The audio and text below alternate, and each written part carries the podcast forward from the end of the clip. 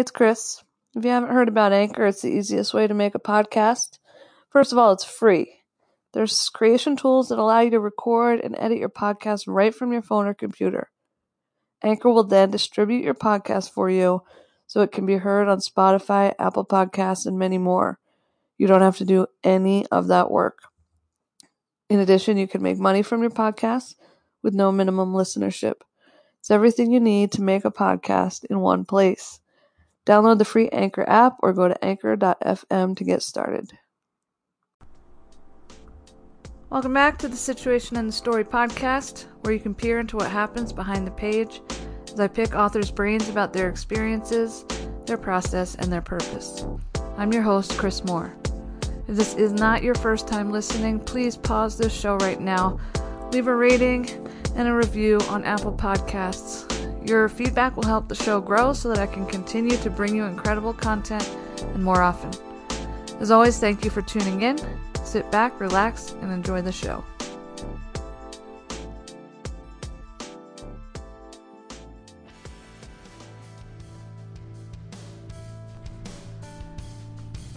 Hi guys, this one is special to me. For my eighth episode, I sat down with one of my heroines, Sophia Shalmiyev.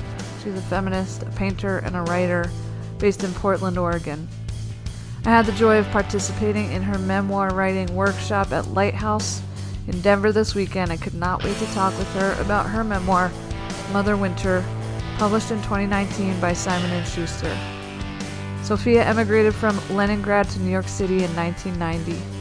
She is an M F A graduate of Portland State University with a second master's degree in creative arts therapy from the School of Visual Arts. She lives in Portland with her two children. Mother Winter is her first book. Okay, let's just get started. Okay, good afternoon, Sophia Shalmiyev. Shalmiyev. Shalmiyev. I have a habit of saying everyone, every one of my guests' name wrong, so. Uh, Habits are hard to break. Yeah. Uh, first question I ask everybody is, why do you write? Because I have a severe fear of dying. Mm. I think that's probably why. I think it's, it's my death instinct is just on such high alert that writing is the only thing that makes me feel like either I'll be immortal or I don't have to feel like I'm going to die right now. But yeah, I think about how I'm going to die twenty million times a day. Me too. You actually do? Yeah. Oh my God. Yeah. It's like the number one reason I get panic attacks. And that's why I have the emergency Ativan in my house. Mm-hmm. Is if it goes too far, then I have to it's take in my, one. In my cabinet right you now. You too. La Raza Brim, Brim, Brim, La Raza Brim. Yeah. I can't take it too often because it actually is not good for me. But like if I'm having an emergency, I'm just like, yeah. knock her out. Do you think you write because on some level you're worried about your mortality? Uh...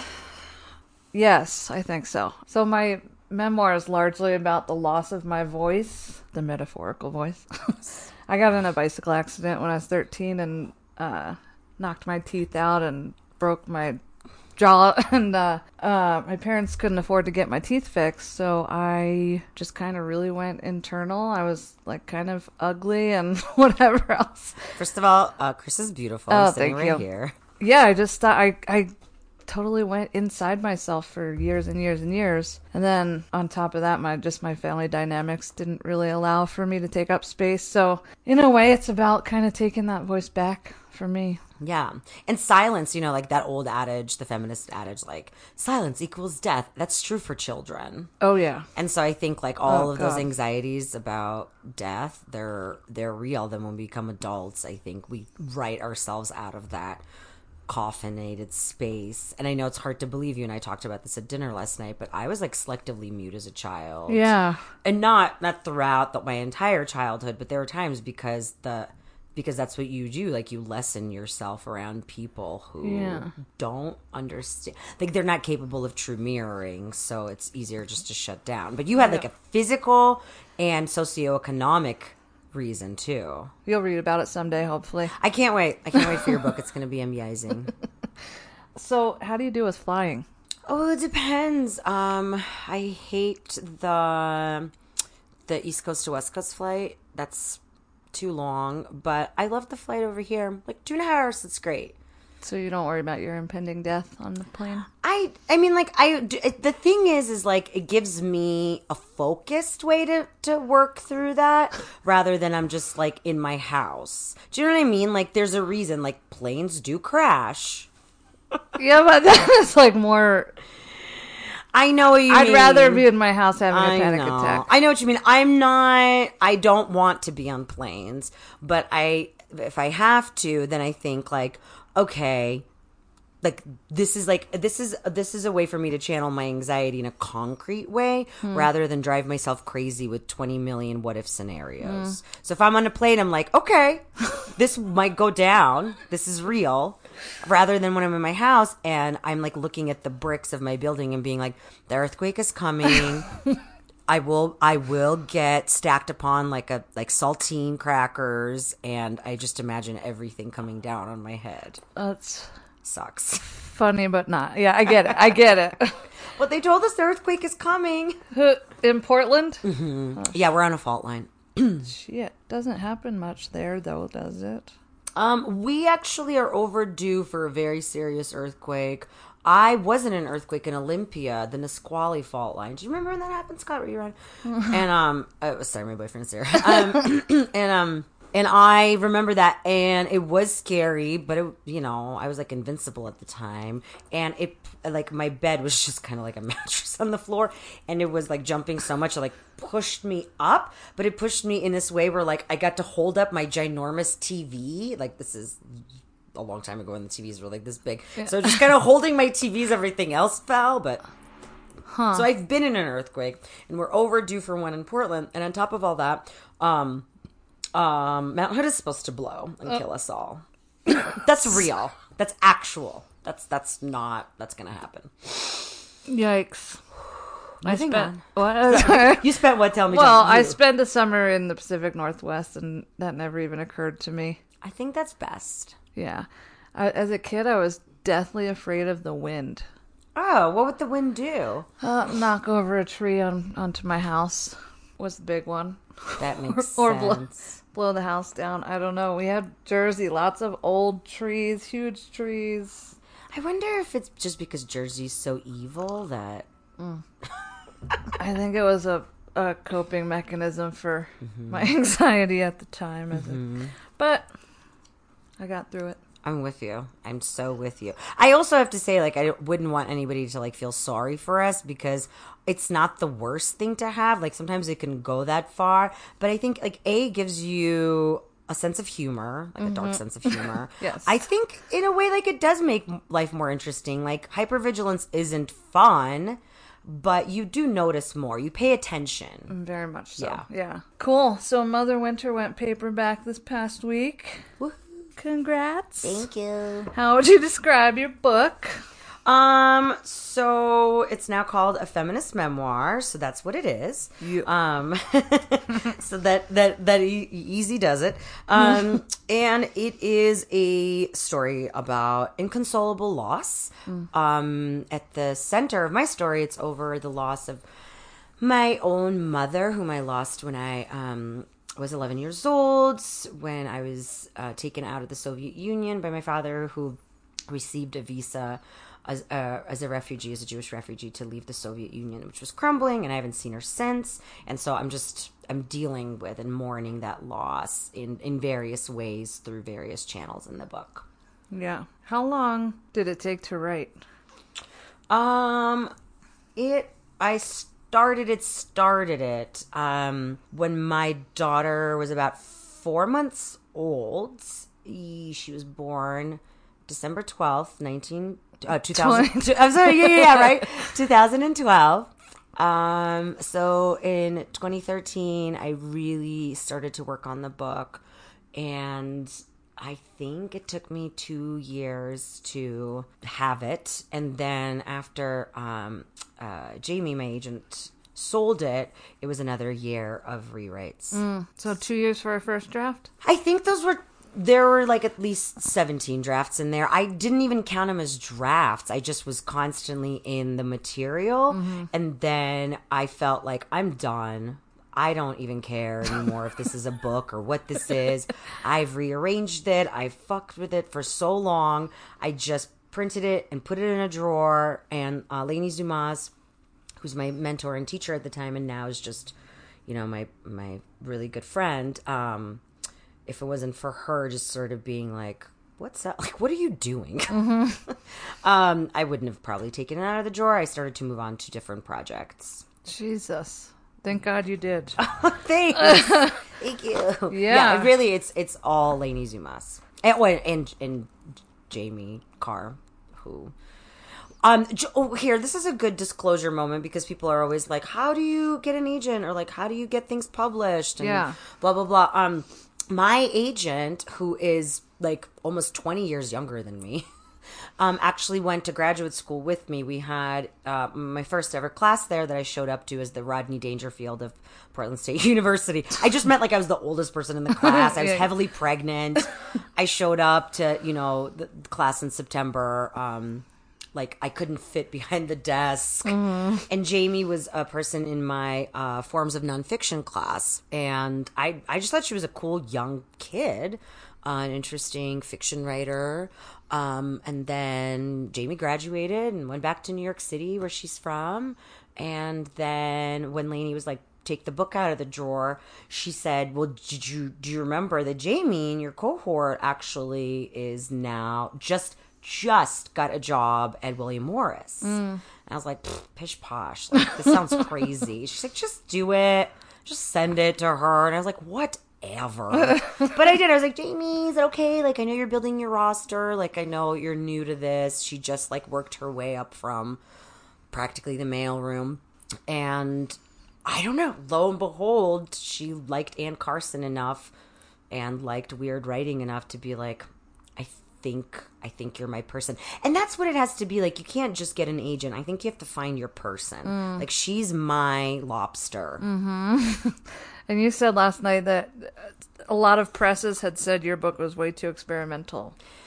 Every single one of the indie presses said no. A very, very, very big no. Indies said no.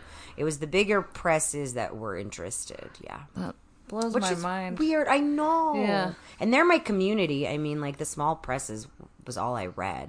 I um I love my editor, Simon and Schuster, and I'm so grateful to be there. But I really have not read any books from Simon and Schuster, I think, um, with the exception of, I think, The Memory Palace was published with them, the Mira Bartok book. Was it? Maybe it wasn't. Maybe it was Random House. To be honest with you, I just don't know. Okay. I feel like Claire Claire Dederer is most... Claire is F S G. F S G. Okay. I know. And F S G was... um. also another place that I was very interested in that I thought and they would said, be a good fit. And they also said it was too experimental for them. But, um, but they're all kicking themselves oh, now. Well, I just think that's a that's a sweet problem to have, you know, look to look back on it. It's a very small family. They're all a constellation and they all kind of go to lunch with each other. Mm. And it's it's a very incestuous world there in yeah. New York City. Yeah, so, yeah. But... Um, you just said that you submitted to, to Grey Wolf, mm-hmm. to um, their prize. And, you know, I think in our world, in our milieu, that's like, that's the cachet. That's like what, what we all seem to be striving for. Yeah, yeah. So throughout your reading your book, I thought and thought and thought about if it would be better, for lack of a better term, to have an ever-present absent mother, which is what I had. Mm-hmm. Or no mother at all. The longing kind of feels the same. And I, I'm going to bring up what you said again last night about not being able to mourn something you never had. Mm-hmm. I think you can. You're probably right. I, I, and I think, I guess I was saying that for craft more so than I was saying it for your life. Okay. I... was um uh, just to give context, it was at, you know, the Lighthouse workshop yesterday, uh, and I was uh, teaching a class called Memoir Four Ways, and Chris was there, and I got a question about um to me the question felt like, how do we earn a, a sad or a traumatic punch mm-hmm. point? Yeah. And to me, it feels like contrast is the way to do it. So, like, you kind of have to show me the stakes. And in a way, you have to stage it. You have to stage it to make it seem like the loss comes from either a yearning for the thing, or of having had the thing, or have embodied the thing, or have seen other people have it and wanted. But if you're just only telling me about how your boyfriend is awful, but you miss him, I just don't care. Yeah.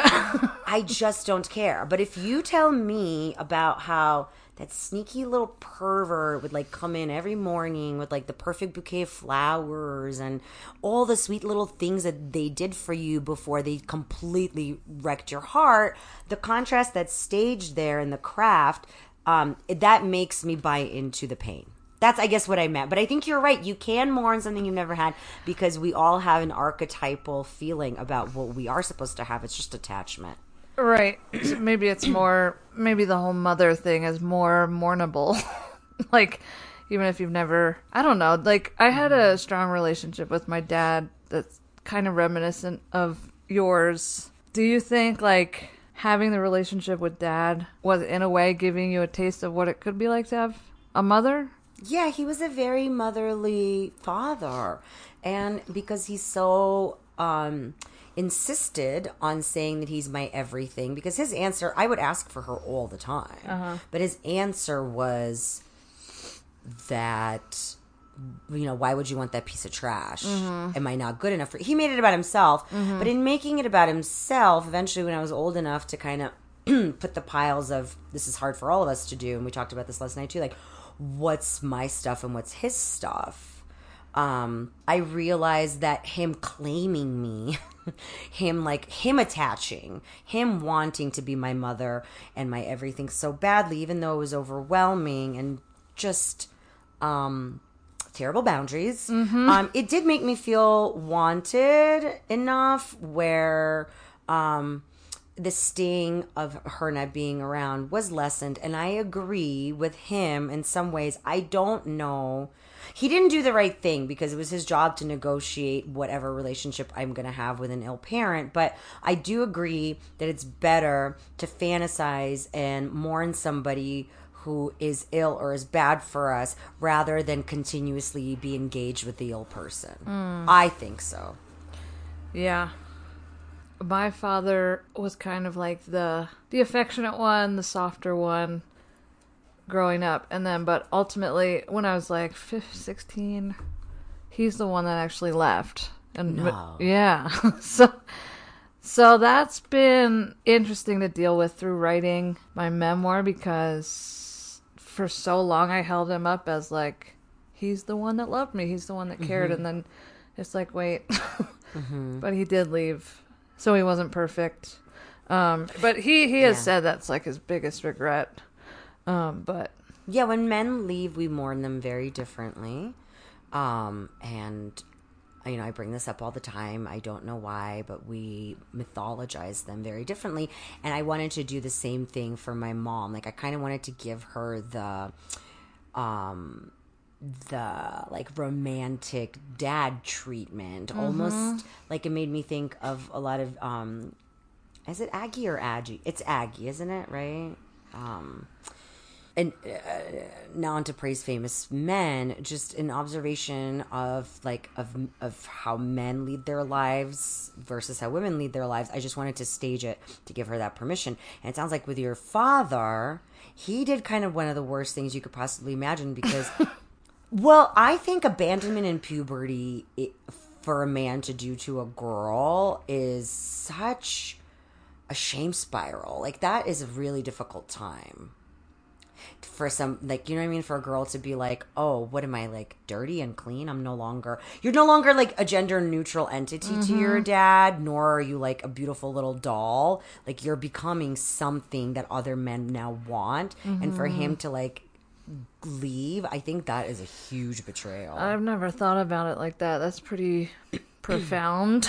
Um, now I'm going to be thinking about that. Good. It'll be good for your book. Yeah.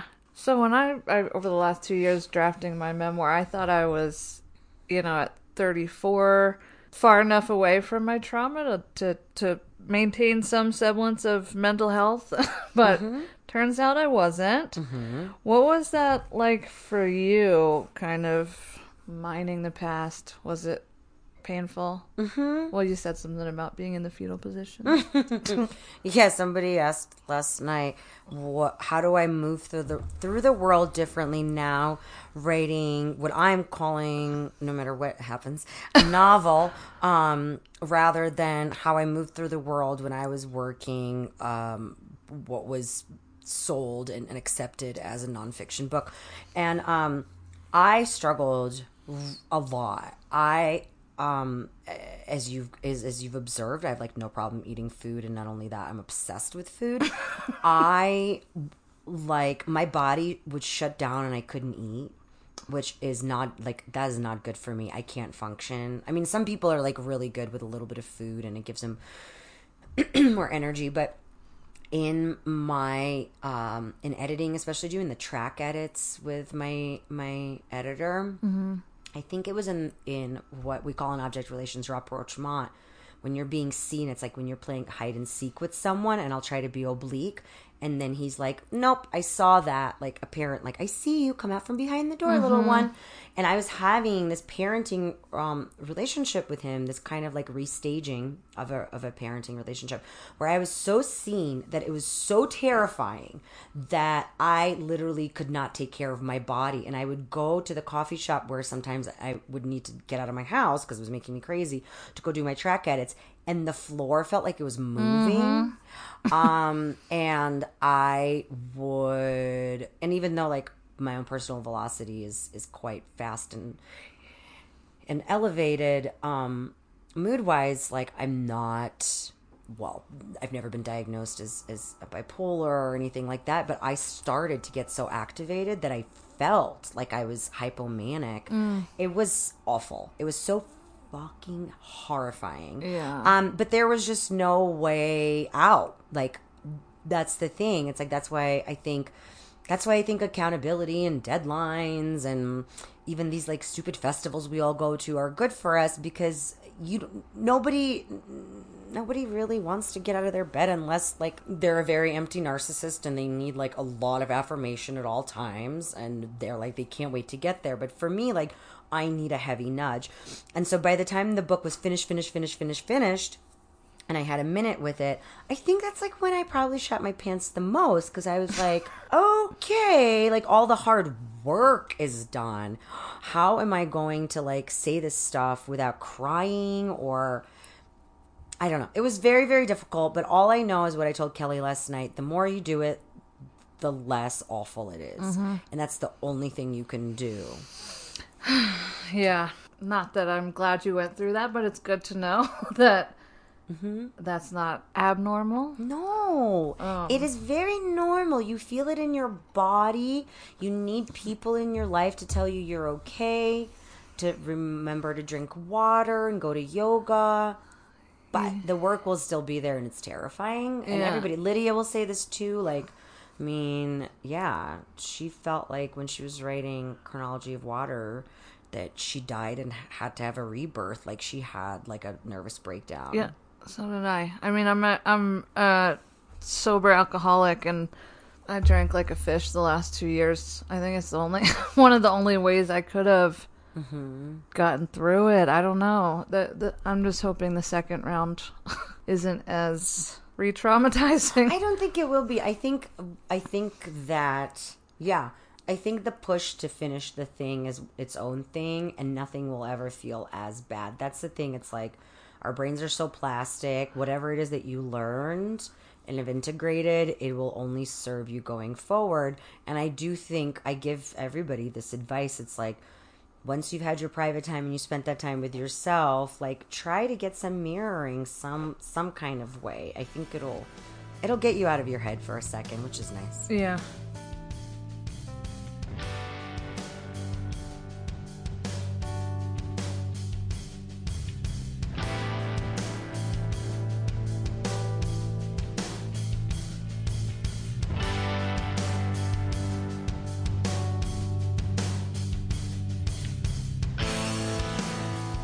So you're a mother of two yourself. Correct. Uh, one little boy and one girl, yeah? Mm-hmm, mm-hmm, that's right. How do you see your role especially after having the loss of your own mother. Mm-hmm. And do you see like a difference in, in a mother's role for a boy versus a girl? Yeah, it's like a perennial, never, I mean, it's a never ending difficult topic for me. Mm-hmm. Um, I think being a caretaker in any capacity, like anybody, whether or not you're in social services or you love your pets or your parent, or maybe you love your parents so much that when they're very old, you take care of them. But any kind of caretaking, it's it's tricky, right? Because there are so many times that I feel like that is a really messed up way to live. Like, I, I just am like, why would anybody burden themselves with more things to do or more butts to wipe? Um, but I think that's, like, our humanity, right? Like, that's, if that's how you choose to do it, that's fine. So muscle stretches inside of me. My son is so different than my daughter. And my absent mother comes through my daughter constantly.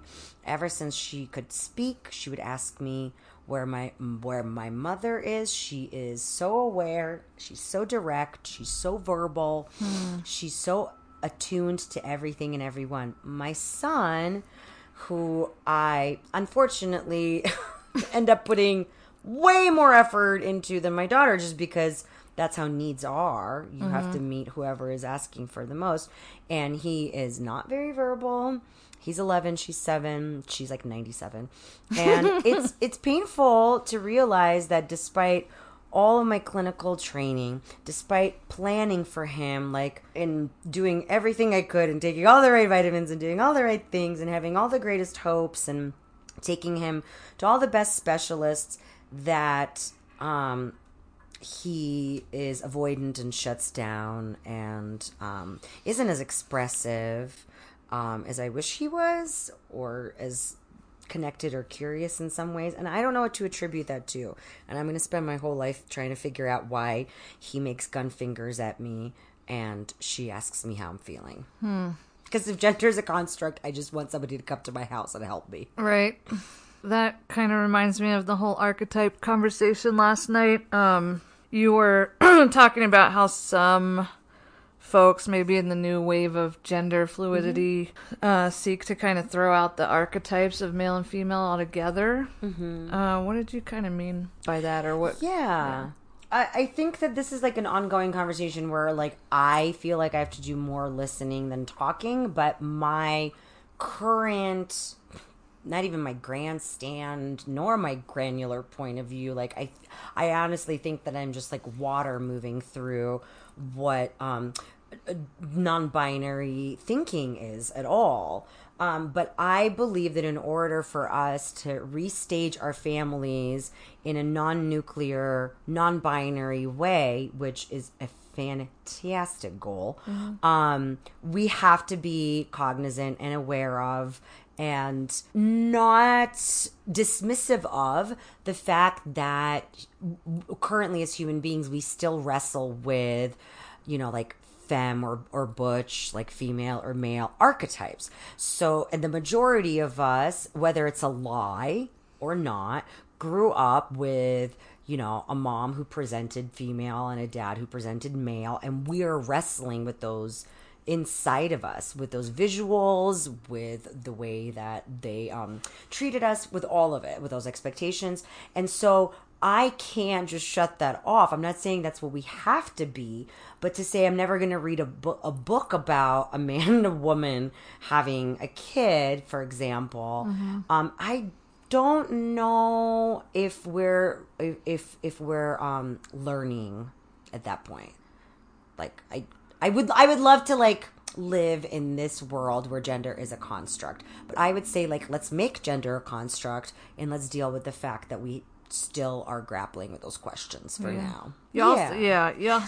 And my thing about splitting hairs too is such that, like, I am very much a Sarah Shulman person. Like, mm-hmm. conflict is not abuse is a Bible for me, if not only because of her um, understanding as a Jewish person, uh, stuff around Gaza, but just in everybody who ever reads that book is so hungry for somebody to to say, like, oh God, I know it's not cool to say, but I'm like really done with call out culture. Like, I think we need to get away from call out culture. This whole, that I don't know why we need slogans, but now people are into saying, well, let's have call in culture. I don't know if we need any of it. Like, I think it's fine to say, to analyze the situation without canceling people. I think it's fine to say, like, yep, that guy that owns that, that punk rock club is a rapist. Um, that's what's up. You can cancel him or not cancel him. That's my information for you. Mm-hmm. Um, that um, uh, woman over there who said, "Oh, I'm I'm for abortion rights for women," and then when you yelled at her and said, "Well, trans men have uteruses too. You're being you're not being inclusive."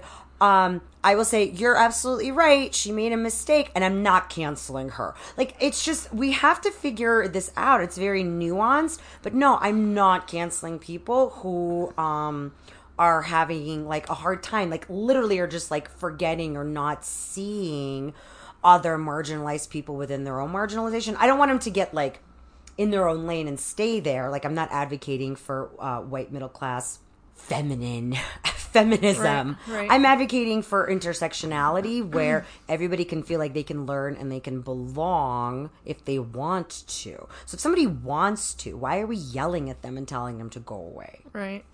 I agree.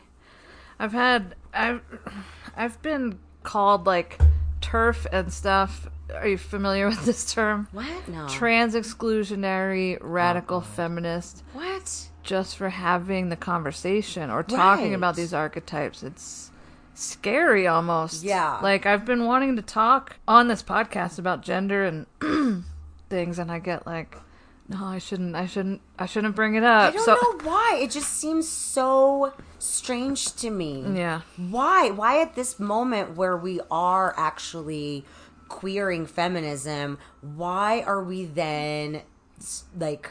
Being, homogenizing it yeah. and being so like divisive. divisive and bullying. Yeah. It's bizarre to me. Like, nobody should be afraid. And I know people, like, I hope Chris Cross doesn't, doesn't, well, she actually said it at A W P, so it's not a secret. Chris Cross was like, I'm done. Like, I can't put myself out there anymore because I say one thing and people and have decided wrong. that, it, that yep. I'm done yep. forever. And and I'm like, are you kidding me? Like, her body of work right. is incredible. And even my students are like, yeah, she's canceled. I'm like, she is? I'm so confused. Well, your students, I are they, and they're like, are they millennial types? They, you were saying they, yeah, they're they young didn't, twenties to mid-thirties, but... They I mean, didn't want to uh, engage with you because you're a mom? They didn't want to engage with a, bu- a first a, a book that I assigned that has the protagonist. It's an eco-poetics book, Sarah Vapp's Winter, and she's a mother. And, you know, they just felt like they're not going to have kids, so they don't want to engage with this material. And then That's as I started crazy. talking, they just were like, well, you have this heteronormative point of view, yada, yada, yada. And I was like, yeah, um, I could barely pay my light bill last month, and you're paying forty grand to be here. I have two kids I have to raise on my own. Like, who is punching down here? Mm-hmm. Why are you treating me like I'm your servant? Right. Like, I'm not Jeeves. Yeah. Well, do you think do you feel like women are doing the same thing to to male narrative? In what way? Like, feminists, we don't need any more male stories. We don't need any more male narratives. That's a thing that people... Oh, yeah. I hear that all the time. I think that is, to, in my view, the way that I say stuff like that, although I kind of don't say that very much, I think it's more playful. Like, I think the way that you say things is, in a way, sometimes more important than the way you say. Mm-hmm. So, for example, um, when Eileen Miles... said in New York Times, first of all, it's just a freaking suggestion, like like mm, experimentation. What would it be like, right? Hypothetical. So they said, um, right, like, I think that men should take like fifty to one hundred years off from creative jobs and academia. Like, just, they've had them this whole time, all of them, all the time. What would it be like if we just flip the switch, just as an experiment? Mm-hmm. And because they are an iconoclast now and could do no wrong, and they are in goddess or god uh, gender-neutral god status. um, and then that's totally kind of cool and funny and interesting. And somebody else might say it and we might be like, hey, you're being... you know, um, gender, your gender policing or whatever. But I think it's a cute and interesting way to talk. Like, mm-hmm. It comes from Riot Girl, where we would just be like, boys suck. Or like, we don't need you. No, like, no, we did. We had sex with them. We hung out with them all the time. We bought them beer. When they lost their jobs, we, like, bought them equipment for their bands. Mm-hmm. We did need them. But in the context of, like, like art and punk rock and, like, just being kind of like a bratty, like, know-it-all naysayer, I think it's adorable, and I think it's an interesting way to talk, to be like, fuck male narratives, like, whatever. Mm-hmm. But if you then underneath it say, like, wink, wink, like, no, like, thoughtful, interesting stories by men or anybody are always welcomed. That would be my asterisk. Mm-hmm. Nice. You said at your workshop last night that memoir is woman. There's no right way to be a woman. No right way to write memoir. So mm-hmm. fuck it, be punk rock, basically. Yeah. Um, what do you see as kind of the function or functions of memoir? I was asked I was asked a similar question defending my manuscript, and it was, it's hard to answer. So I was interested yeah. in what you think. Yeah, I mean, the the the easiest way to talk about it is um Um, recording memory is timeless. It is, again, speaking of like archetypes or um, cave wall drawings, mm-hmm. anything, like recording memory is our humanity. And so there's nothing in memoir that's not art. That is what we're here for. Um, and I don't, I don't believe that there's really that much difference between a novel and a memoir. To me, it they do the same thing. Journalism is one thing. Um, biography is one thing. Mm-hmm. Just even just creative nonfiction is kind of like its own thing, that there's a lot of piles in there. But I think memoir and novels are just kind of like sisters. They are conjoined twins that were separated. Mm-hmm. That's my idea of it. That's... But men don't read memoirs and they read novels. That's all I know. Uh, yeah. Lydia said something last week very similar, like, mm. if you are a nonfiction writer, you can write fiction. There, there's no... She said the the membrane between the two is so thin that it's porous. Yeah. I agree.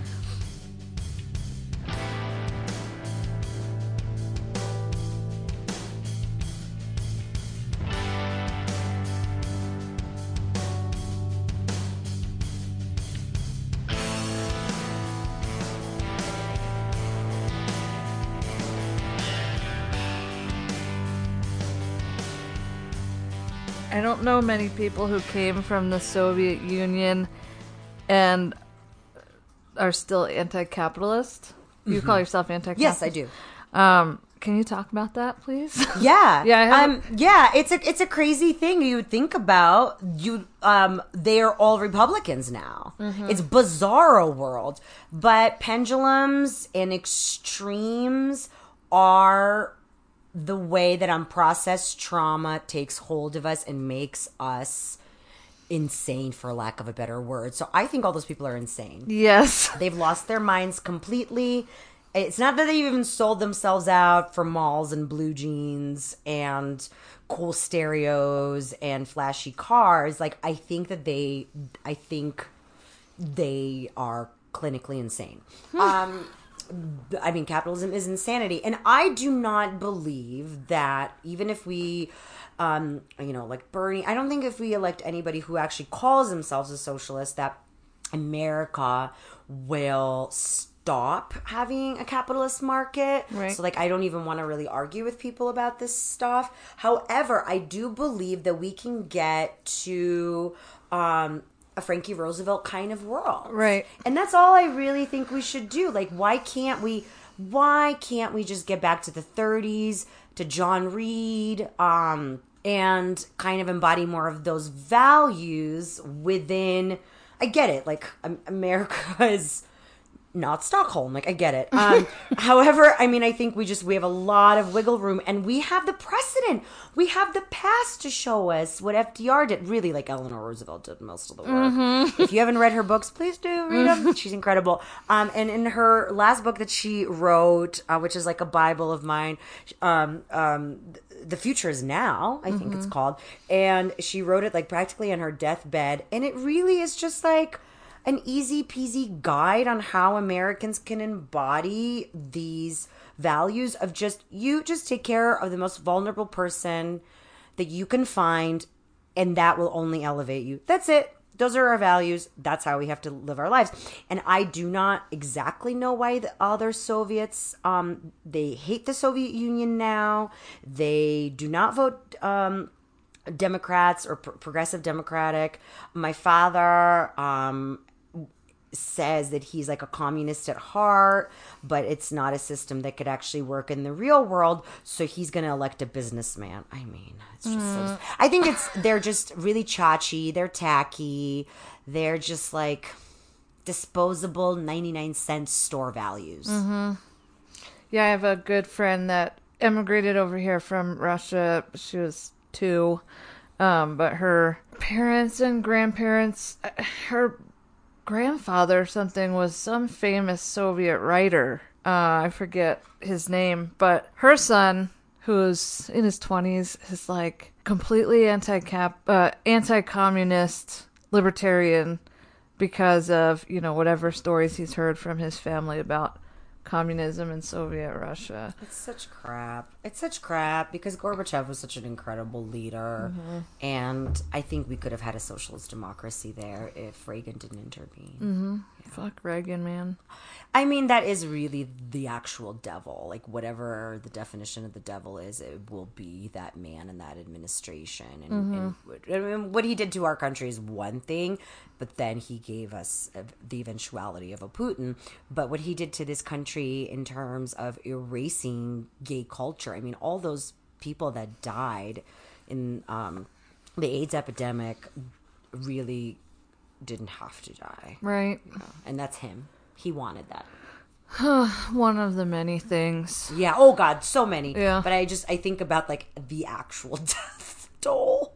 It's insane. It's insane. And, you know, those things escalated because by nineteen ninety-five, most people died of AIDS than any other year. But at that point, we already forgot. My lovely racist uncle. Mm-hmm. I say that sarcastically. Mm-hmm, mm-hmm. Um, I have him blocked on Facebook. Just he He's like worse than Trump on Twitter kind of thing. And Trump, he's he's been saying very racist things my entire life around the dinner table. And Trump has validated him in some way, but he made some comment on my aunt's post about Buttigieg and gay people being freaks of nature. Mm. Um, and I can't see his comments, but I can tell from the responses what he's saying. So I chimed in, and my grandmother actually contacted me and was like, "You have you have no respect for your family. I can't believe how." Because you're gay, um, or because you talk like that on Facebook. Because I called him out, and she's she's basically saying that I'm the one that's being hateful. And I asked her, you know, did you have a conversation with your son about calling gay people freaks of nature? Because I'm gay, as you know. And I was like, uh, I don't know. She just doesn't see his behavior as hateful. But people looking for a safe space are the hateful ones. It's really, when you say insanity, mm-hmm. it's insanity. Mm-hmm. It, it, blows my mind. Mm-hmm. I don't even know. Yeah. But yeah. My speechlessness. Yeah. And they're Italians who grew up in Camden, New Jersey. I don't know if you're familiar. Familiar. Okay. Familiar. So as my parent, my mom and her brothers are kind of coming of age is when Camden kind of shifted. So my uncle and my mom and my grandparents have this narrative of, you know, black, black people came in and ruined the city, and it never stopped. Like, that's yeah. just still the narrative that's coming out of his mouth all the time. Yeah, white flight really took a hold of those people. Mm-hmm. yeah. And they're so, like, and then the gay people moved in and bought the houses and they gentrified it. right. And like, so that's the, that's the environment I grew up in, this Italian, South Jersey Italian family that moved out of Camden because of black people, and I'm just glad I got out of there. Yeah, and it's rough because even though you got out of there, it's still a part of your legacy. Every day. Yeah. That's why.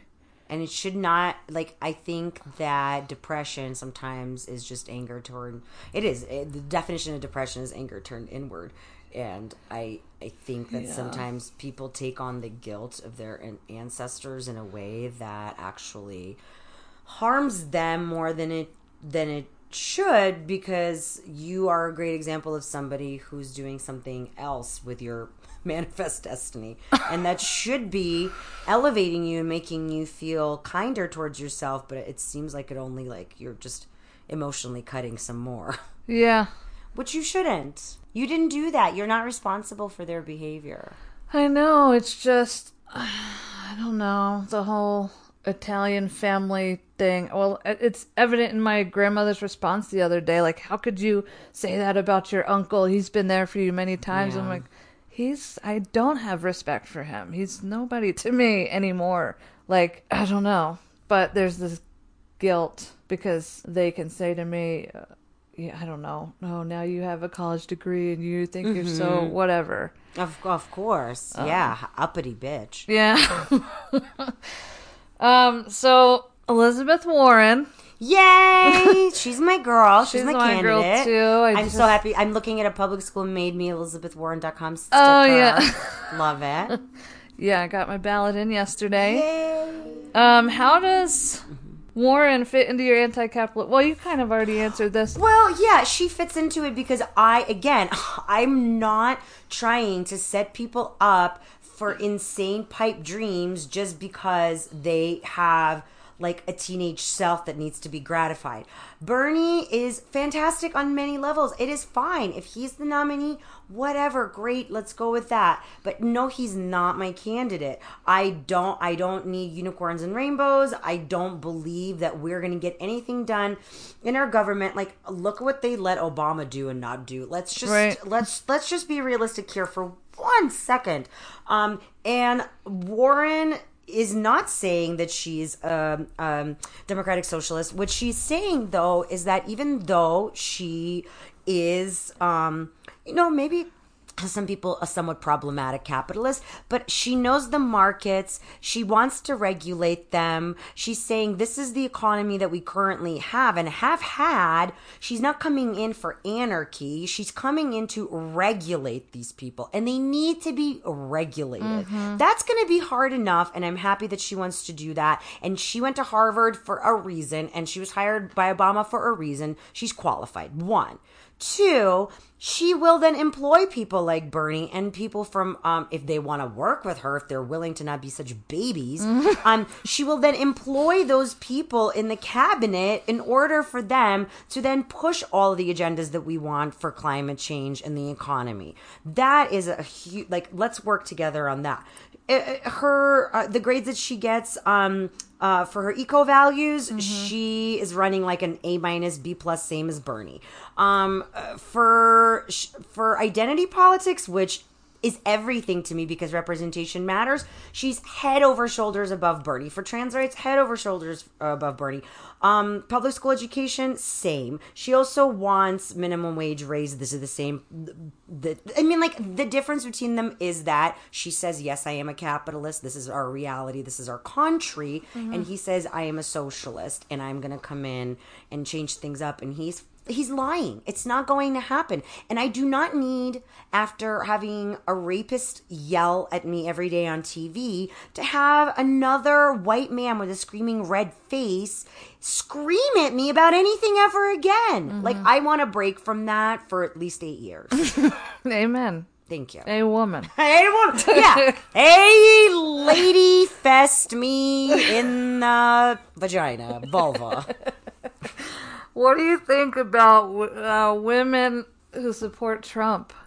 Especially women, I'm not going to name names, but I know women who've been sexually abused that are still supporting Trump. And that's kind of that I know insanity. Them too. Yeah. They're in my family. My stepmother fully supports him. And when we all out to dinner last time, she was like, she did the thing that the lawyer for Weinstein said. She was like, women who go to hotel rooms at two in the morning with anyone deserve what they get. Like, I've been raped myself, and that rape is different. And other times that I've been raped where I put myself in that situation, that's exactly what I deserved. That is what they need to believe in order to feel powerful, because they want to align themselves with power. Mm-hmm. And I don't even, I don't believe that there's such a thing as a gender traitor. Again, like, it's a funny, cute joke. Like, we have to understand that, like, where the hell is everybody's actual punk rock humor? Why can't we be, like, irreverent, you know? Mm-hmm. Um, and so, like, in that way, like, yeah, I can call her, like, a gender traitor because I think that's stupid, but she's actually trying to do that. Like, she wants cis hetero white man power. Right. And so she'll say anything to get it, and that's how some women survive.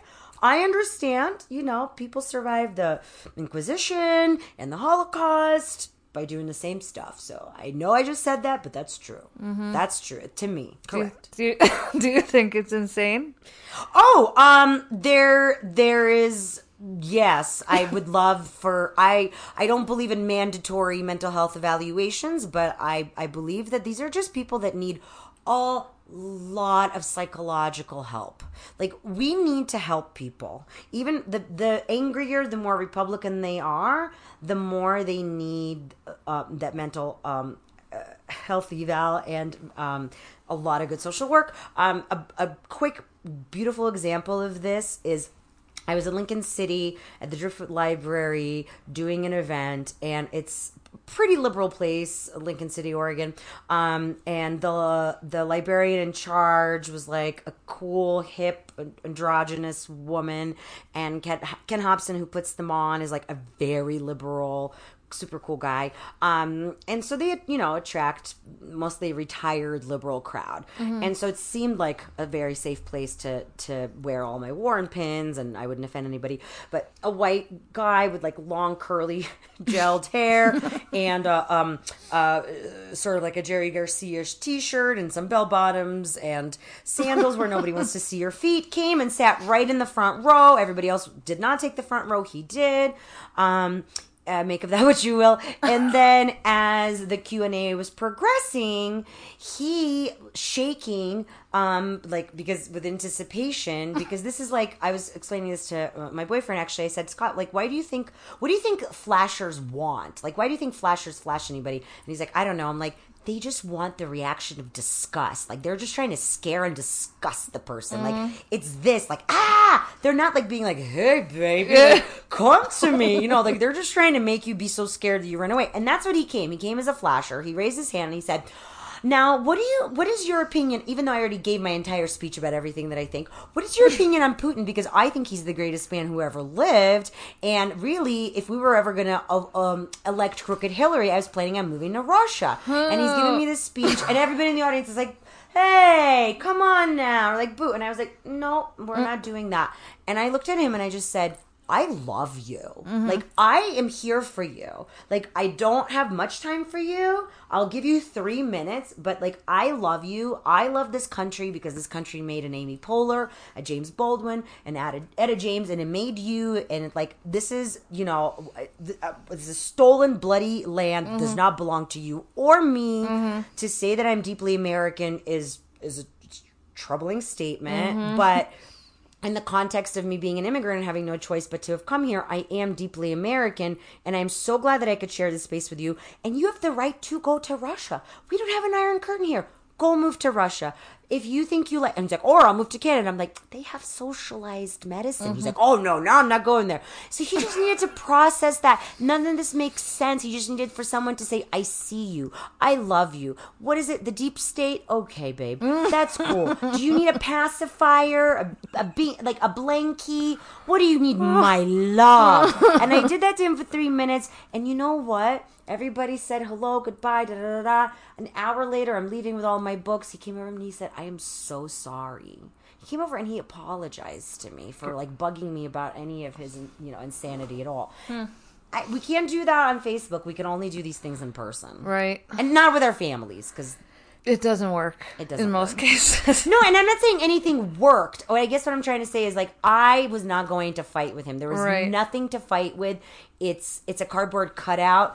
of, like, Kathleen Hanna once was talking about this, I think, in her um, My Life with Evan Dando zine, where she was talking about how in society these fake fights are staged so that we do fake work rather than real work, and there'll be like a carbon cutout of that guy, and he'll really bring it, and he'll give me a gun and be like, here, shoot bullets at this cardboard cutout while I'm over here like actually doing real harm. Mm-hmm. So like I, I don't want to in, engage in like the fake part. Mm-hmm. I just want to do the part where I say like, I know you're hurting. Mm-hmm. I'm sorry for you, and I gotta go now. Yeah, that's it. That's yeah. all I could do. Yeah. Can we talk about your own um, sexual abuse that happened when you were twelve? Yeah. Um, or eleven. It was uh, yeah. I was I was practically yeah. I was still eleven at the time, and I always remember it as twelve, and I don't know why. And I t- say it that way too. Um, the situation was very similar to. Um, Every single sexual assault, sexual violence, or, or rape or molestation story I ever heard, for the most part, they're always like a person is either groomed, or it's a person that they trusted, or it's it's a familiar. And so with this man, this very old man with a grown daughter, um, he, his position of power is that my dad worked at the Esso station, Exxon, in Italy. And he knew that we were about to leave. We finally got our visas. And he was probably, like, waiting to to do that for a long time. And then just right right as we were leaving, he offered um, to, like, make me dinner and have me over to his house. And so I did that. And that's when, like, what he perceived as a seduction began. Um, you know, and, like, so he was like, let's watch T V now. And he just had, like, his arm around me. And then the arm goes inside my shirt. Like, I don't have any breasts. And then I just remember him, like, patting it, like, there, there. Like, you don't have any yet, but okay. And then just him, like, leading me into his room and just, like, tr- like working really hard to, like, like, he, like, went down on me. Like, it was literally as though, like, men have an understanding for, like, not all men, but these types of men feel that children and women are both nothing, and children and women are interchangeable in some way. Um, and so I think that's what he was doing. He thought he was having like a romantic moment with a child. Um, and yeah. And so, you know, whatever happened, happened. And then afterwards I was like just completely wooden inside for a very, very, very long time, until I started to wonder, because that was, thank God for third wave feminism, where they were like, you're not going crazy. You were probably just molested or raped. And you're like, oh, that makes sense. I never, never even thought I'm allowed to feel that way or think about it that way. Right. Um, but once, until I had that permission when I was about fifteen and I started to unpack it, that's when I was like, oh, I've been cutting myself because this man's like nasty fingers are not here to like try to like rip my body apart. Like, I didn't think about it that way. And the minute I got it, my life changed. Yeah. And not like, like, oh my God, I was healed, but I just, every time I was activated or dysregulated, I just was like, no, I didn't fucking do that. I didn't fucking do that. Yeah. He fucking did that. And so that helped me. Yeah. Did you tell your dad? Oh, right. So, um... when I came to this realization and I thought I was having both a nervous breakdown and a breakthrough, mm-hmm. I told my father and he cried. He just was like, oh my God. And he held me. Um, his response was both like, it's just how my dad is. It was both incredible and awful. Um, he held me. He cried. He was like, I can't believe this. Oh, my God. And then he had to excuse himself. We lived next to a park in South Brooklyn. And then he just went to this park to go sit and cry on, on his own. And then my stepmother just, like, laced into me. She just ran up to me. She's like, why the fuck would you tell him something like that? You ruined his life forever. He's never going to be able to stop thinking about this. You've shamed him. He's going to think of you as, like, you know, marked and da-da-da-da, like... keep that shit to yourself. Everybody's raped. Like, shut the fuck up. Oh, and I was like, you know. God. So that's how that went. And my dad and I never spoke about it again together. Mm-hmm. It's just been something that's in the air. We're like, every once in a blue moon, I would be like, Dad, and as you know, most girls lose their virginity through rape. Like, I'll, right. I'll just do this with yeah. him. And he's always like, there goes my feminazi daughter uh. again. He literally now said that. He gave a toast at after my, my book launch in uh. New York City.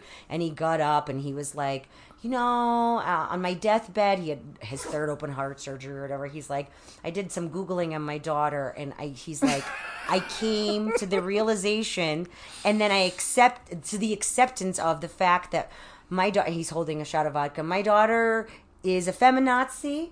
And I love my feminazi daughter, and that's just what she is, and I have to accept this about her. So cheers to my feminazi daughter. And that's uh, how that went. I love him. He is hilarious. Yeah. Yeah. So, what's next for you? Um, I want to be in a good place with my teaching enough to where, like, I feel like it's flowing and gelling. And so that it's not all consuming all the time for me, um, so that I can really, really, really sink in to um, I Married the Butcher to Get to the Bone, which is the, the novel, protagonist Grace, single mother. Um, I think it'll just, it'll be, I think it'll be dark and funny. Like, mm-hmm. if I could just have some time, like the stuff that I already have on there, it's, it's okay, but I just want it to be a little bit more hilarious, and I need my brain back. Um, I actually just two nights ago signed up for a workshop in P-Town with Sarah Schulman mm. in July, because I was like, I just, I won't finish this shit unless if, I go and yeah. just go do it somewhere. Yeah. And so that's my, my goal is August. To be done? At least have my draft for my agent. So, hey, wish me luck, everybody. Yes, I, I'm sure you'll do it.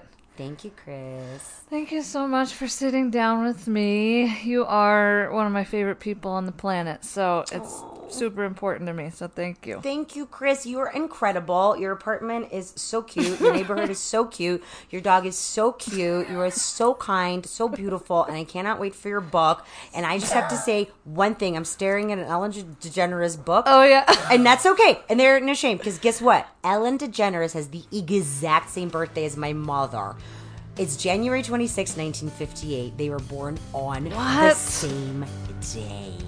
What? That's it. That's all I have to say That's about all that. And on that note, goodbye, Denver.